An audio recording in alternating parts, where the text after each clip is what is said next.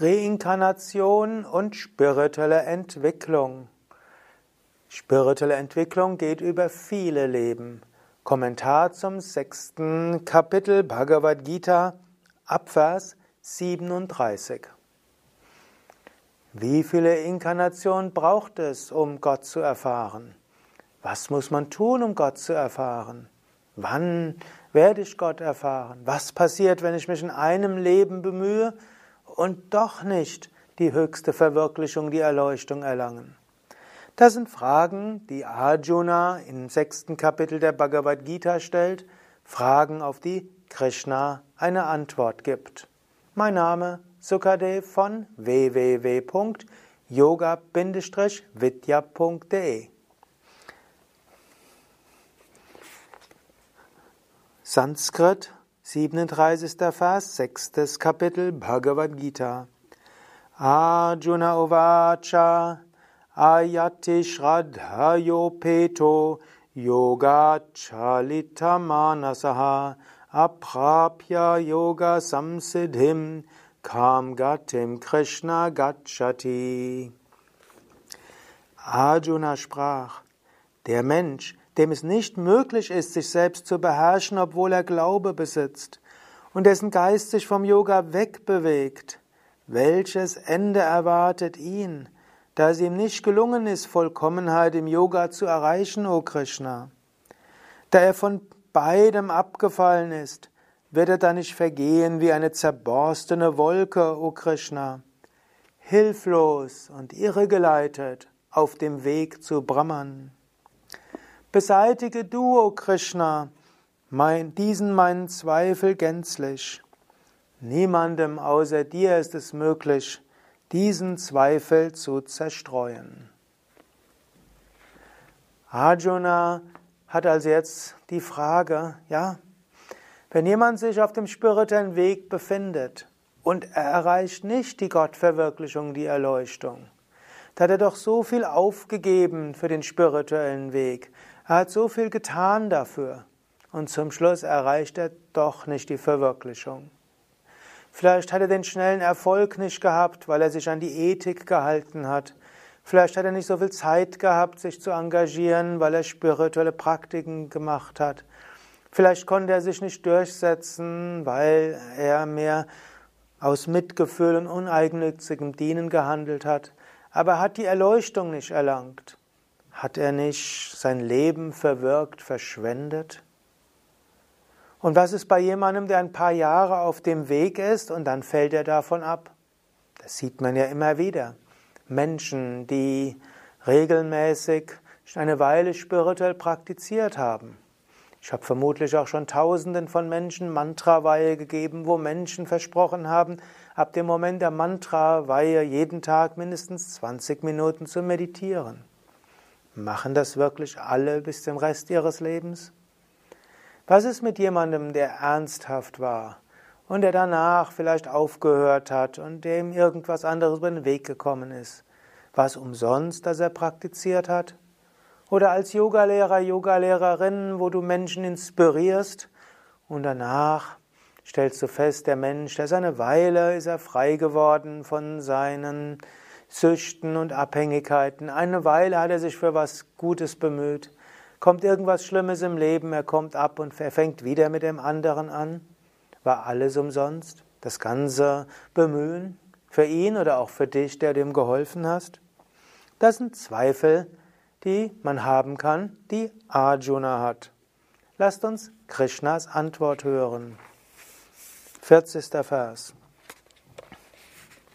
Shri Bhagavan Uvacha Parthanai Veha Namutra Vinashastasya Vidyate Nahi Kalyana Kritkashchit Durgatim Tata Gacchati.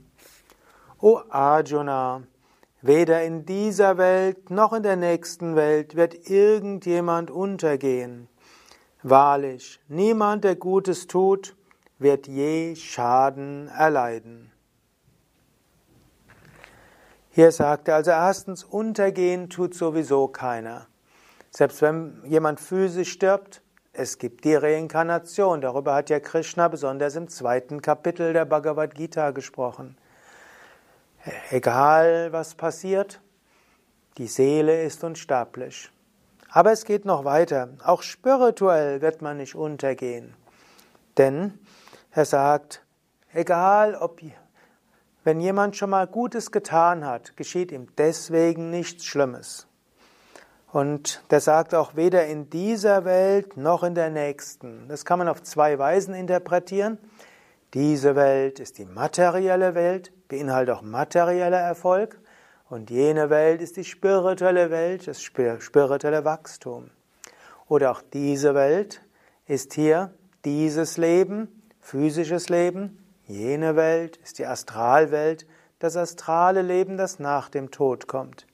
Krishna versichert hier, wer sich zu Gutem entscheidet und Gutes tut, der wird durch das Gute tun weder benachteiligt in der physischen Welt noch in der Astralwelt. Und weder in diesem physischen Leben noch danach. Manche Menschen vergessen, dass sie ja Gründe haben, auf den spirituellen Weg gekommen zu sein. Sie waren eben nicht zufrieden mit dem äußeren Leben. Du warst nicht zufrieden mit dem äußeren Leben. Deshalb bist du auf den spirituellen Weg gekommen. Entweder dir war das normale Leben fade, oder du hattest tolle spirituelle Erfahrungen, oder du hattest große Enttäuschungen gehabt oder was auch immer. Du hast festgestellt, äußeres Leben reicht nicht aus. Wenn du jetzt auf den spirituellen Weg gehst und du geschickt spirituell praktizierst, wirst du nicht dadurch weniger äußeren Erfolg haben. Dein Erfolg, den du haben wirst im äußeren Leben, der wird weitergehen. Letztlich dein Karma läuft auch ab. Und dadurch, dass du Gutes tust und Gutes bewirkst, wirst du ja deshalb nicht schlechtes Karma bekommen. Wenn du also manchmal überlegst, ja, angenommen, du wärst jetzt nicht auf dem spirituellen Weg, was wärst du dann? So irgendwie vor einer Weile hat mich mein Verwandter gefragt und hat gesagt, mit deinen schulischen Leistungen und deinem Intelligenzquotient hättest du inzwischen Professor sein können und du wärst ein sehr Bekannter auf deinem Fachgebiet. Und jetzt, was hast du stattdessen erreicht auf deinem spirituellen Weg? Ich könnte sagen, hab nicht die Bekanntheit eines Universitätsprofessors, aber eine andere Bekanntheit.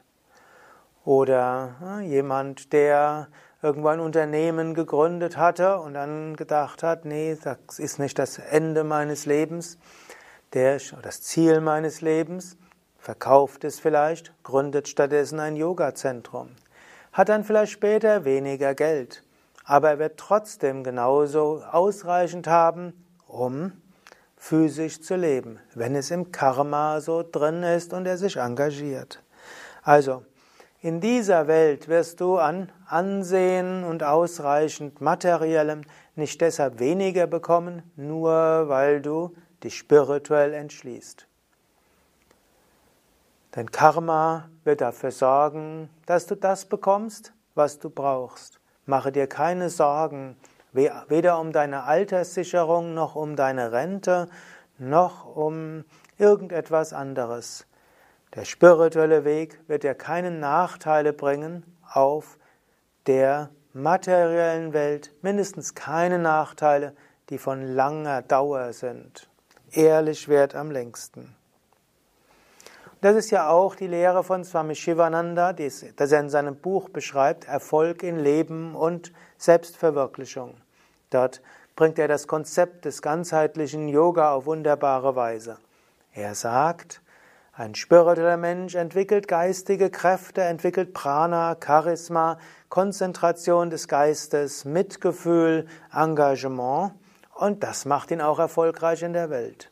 Und Erfolg in der äußeren Welt, sofern er durch ethische Mittel bewirkt wird, gibt ja auch eine Konzentration des Geistes, die für die Meditation gut ist. Also ein spirituelles Leben kann dir hilfreich sein, in dieser Welt erfolgreich zu sein, wie in der anderen. Und wenn du in dieser Welt Schiffbruch erlebst und irgendwann großes Scheitern erlebst, ist es nicht deshalb, weil du an den spirituellen Weg gehst, sondern weil diese Lektion in deinem Karma ist und die wäre auch gekommen, wenn du nicht den spirituellen Weg gegangen wärst. Durch den spirituellen Weg wirst du, sofern du ihn bewusst und gemäß der Lehren der Bhagavad Gita lebst, keine Nachteile erlangen, weder in dieser noch in der nächsten Welt. Und wenn du Gutes tust, wirst du niemals durch das Gute an sich Schaden erleiden. Das versichert uns hier Krishna. Ähnlich sagt es ja letztlich auch Jesus in den Evangelien, wo er sagt, strebe zuerst nach dem Königreich Gottes, dann wird euch alles andere auch zufallen. Wir müssen also nicht überlegen, Spiritualität versus weltlicher Erfolg, sondern es geht darum, Spiritualität zu entwickeln.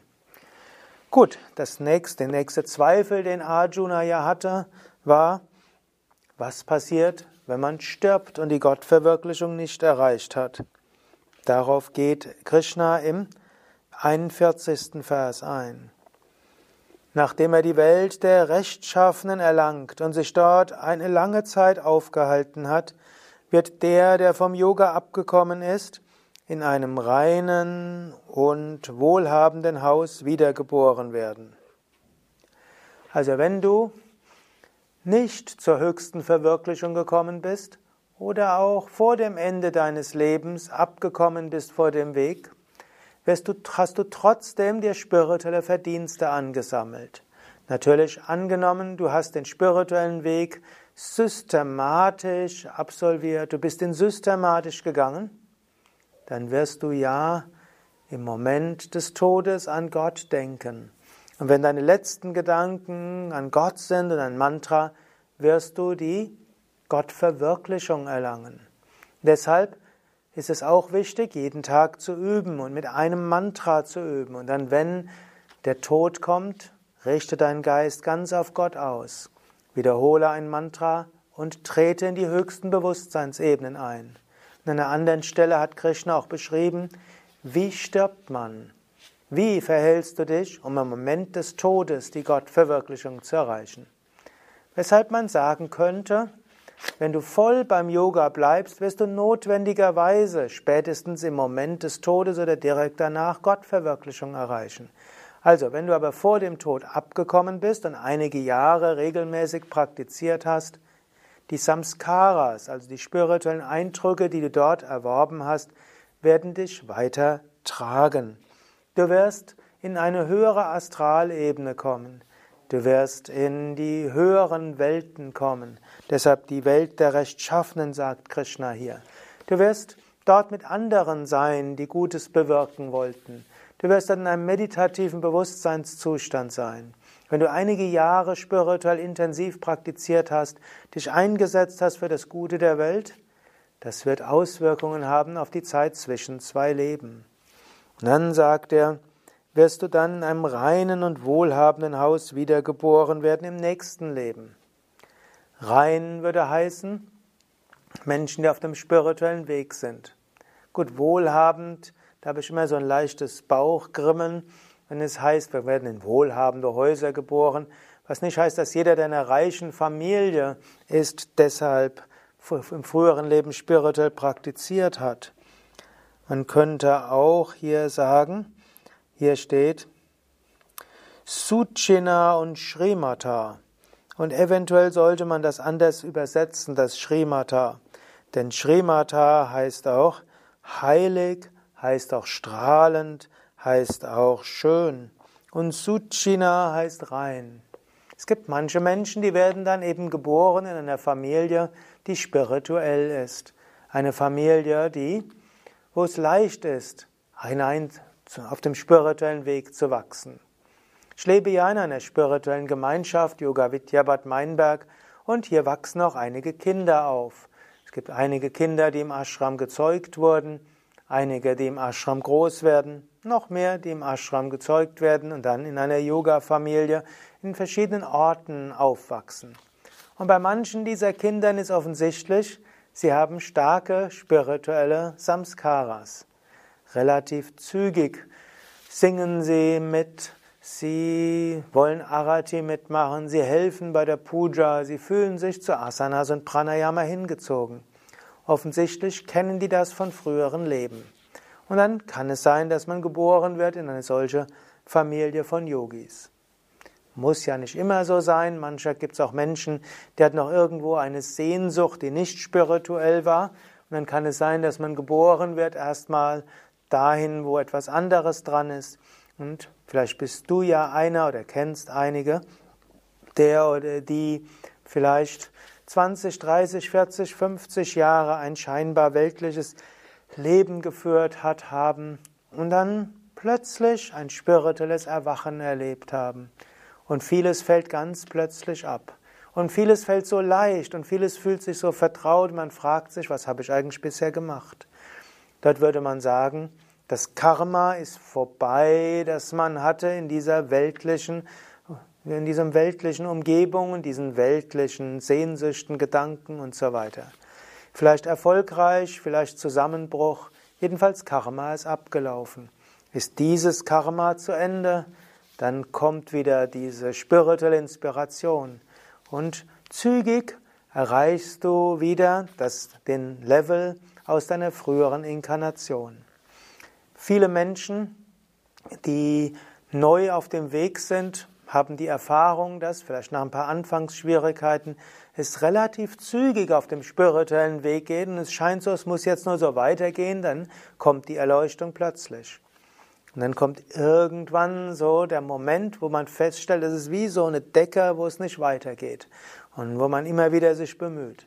Man würde sagen, jetzt hast du das erreicht, was du im früheren Leben erreicht hast.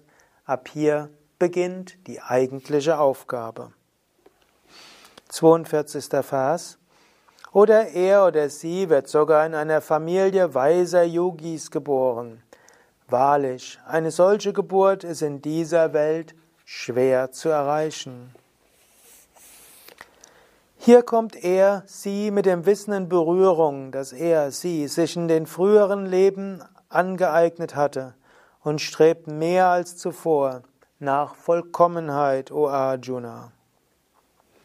Eben wegen dieser früheren Praxis wird er, sie sogar unwillkürlich weitergetragen. Wer auch nur Yoga kennen wünscht, und diese Samskaras hat, geht über das Wort Brahmans, geht über die Veden hinaus.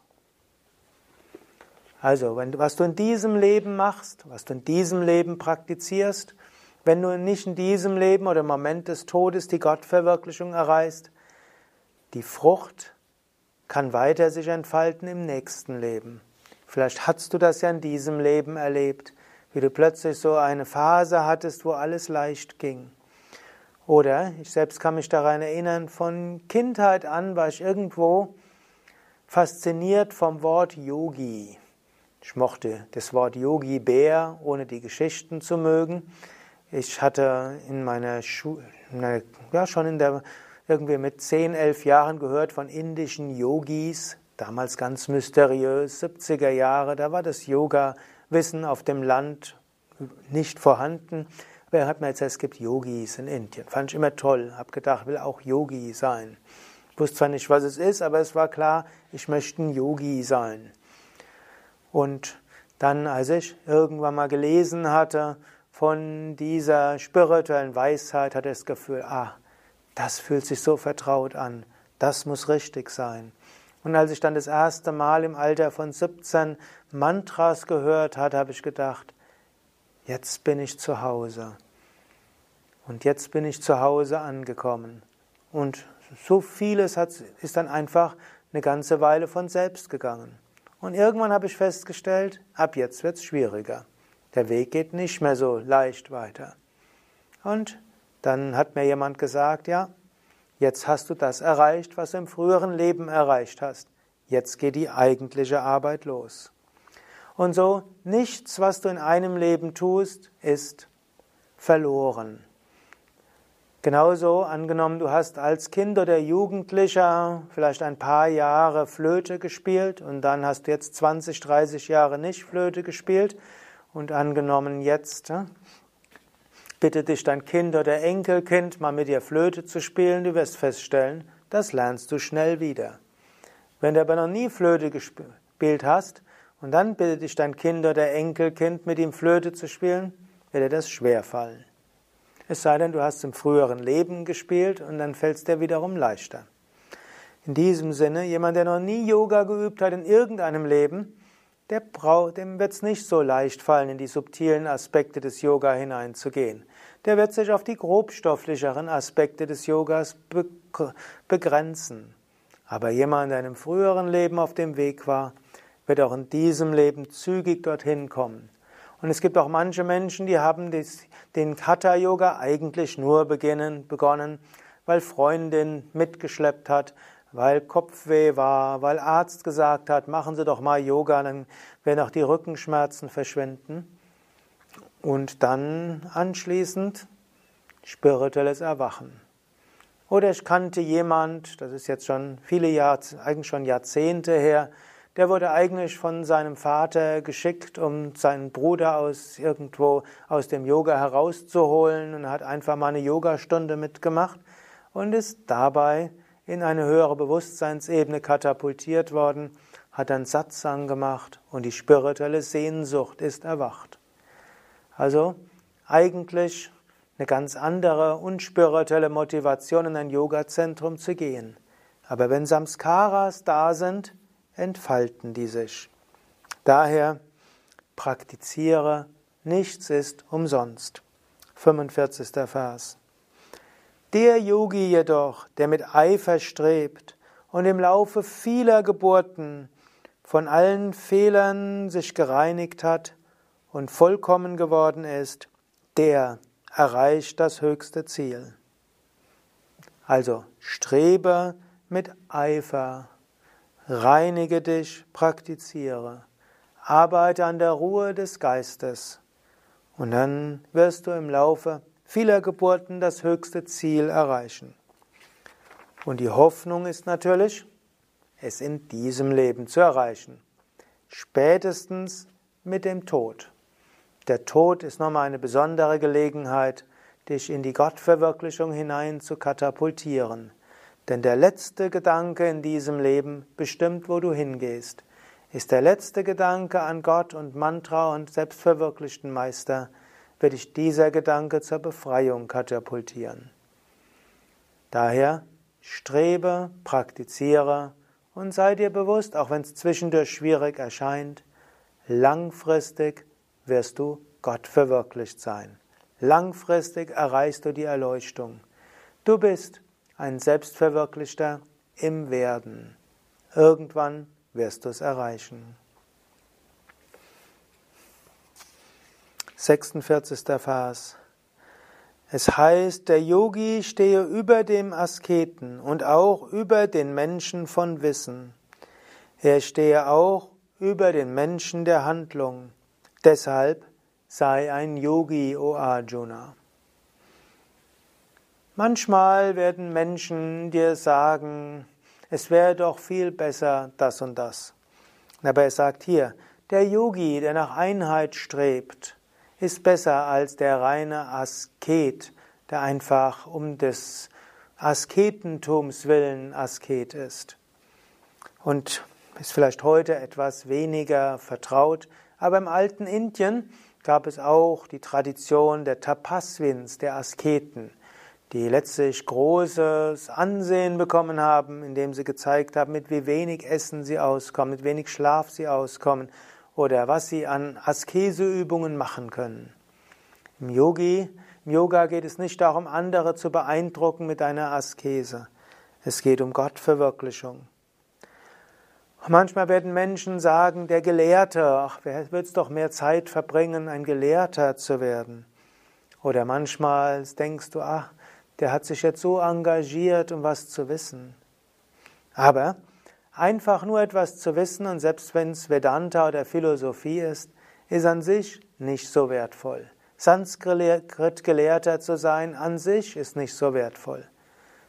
Beschäftigung mit Sanskrit kann Teil deines Weges sein. Aber Sanskrit zu kennen, Philosophie zu kennen, Übersicht über Spiritualität zu haben, alle Sanskrit-Ausdrücke auswendig zu lernen, reicht nicht aus. Wichtig ist die Einheitserfahrung. Und dann gibt es Menschen, die viel Uneigennütziges tun. die viel sich engagieren für das Wohl der Welt. Diese sind auch wichtig. Aber noch wichtiger sind spirituelle Menschen. Und es gibt auch Menschen, die großartige Rituale ausführen, die also Opferzeremonien ausführen können, Pujas und Homas, aber sie nicht machen mit der Hingabe an Gott, sondern mehr oder weniger sie irgendwo ausführen, sei es mit dem Bewusstsein eigener Bedeutsamkeit. Ich spreche das Sanskrit richtig aus, ich tue die Homa, ich kann das alles richtig ausführen, jede meiner Handlungen ist hundert Prozent korrekt.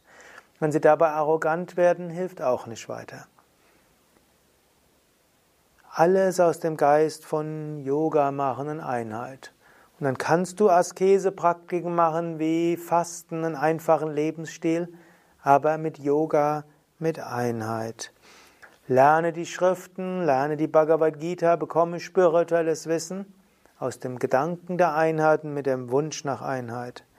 Und mache die Rituale, mache ein uneigennütziges Dienen im Bewusstsein der Einheit. Sei ein Yogi, ermahnt dich Krishna. siebenundvierzigster Vers. Und von all den Yogis erachte ich den Vertrauensvollen, der in seinem Innersten in mir aufgeht und der mich verehrt, als den Größten oder auch als den Frömmsten. Eigentlich als den, der im Yoga der Geübteste ist, der Yuktatamaha. Also nochmal, es ist oft etwas, was, womit Krishna hohe Anforderungen abschließt. Er hat ja Arjuna im sechsten Kapitel gesagt, bringe deinen Geist zur Ruhe, handle ohne irgendeine Verhaftung, lerne es gleichmütig zu sein in Erfolg und Misserfolg, in Hitze und Kälte, in Lob und Schmach, in was auch immer Menschen dir tun oder antun. Er hat ihm gesagt, praktiziere und über viele Leben vervollkommst du dich. Und das ist, Arjuna hat ja auch gesagt, das ist schwierig, ich weiß nicht, ob ich es hinkriege.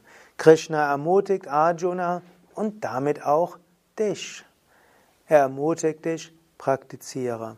Und er sagt, ja, und der Beste aller Yogis, also der Yuktamaha, also der, der am meisten Yoga übt und der sich am meisten übt, das ist derjenige, der von ganzem Herzen her voller Vertrauen Gott verehrt.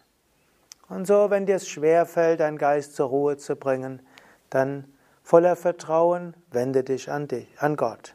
Und wenn es dir schwerfällt, dich von Sinnesobjekten zu lösen und Fassung zu bewahren und in der Meditation konzentriert zu sein, und beim Pranayama wirklich achtsam zu sein, dann richte deinen Geist auf Gott, bringe alles Gott dar, verehre Gott.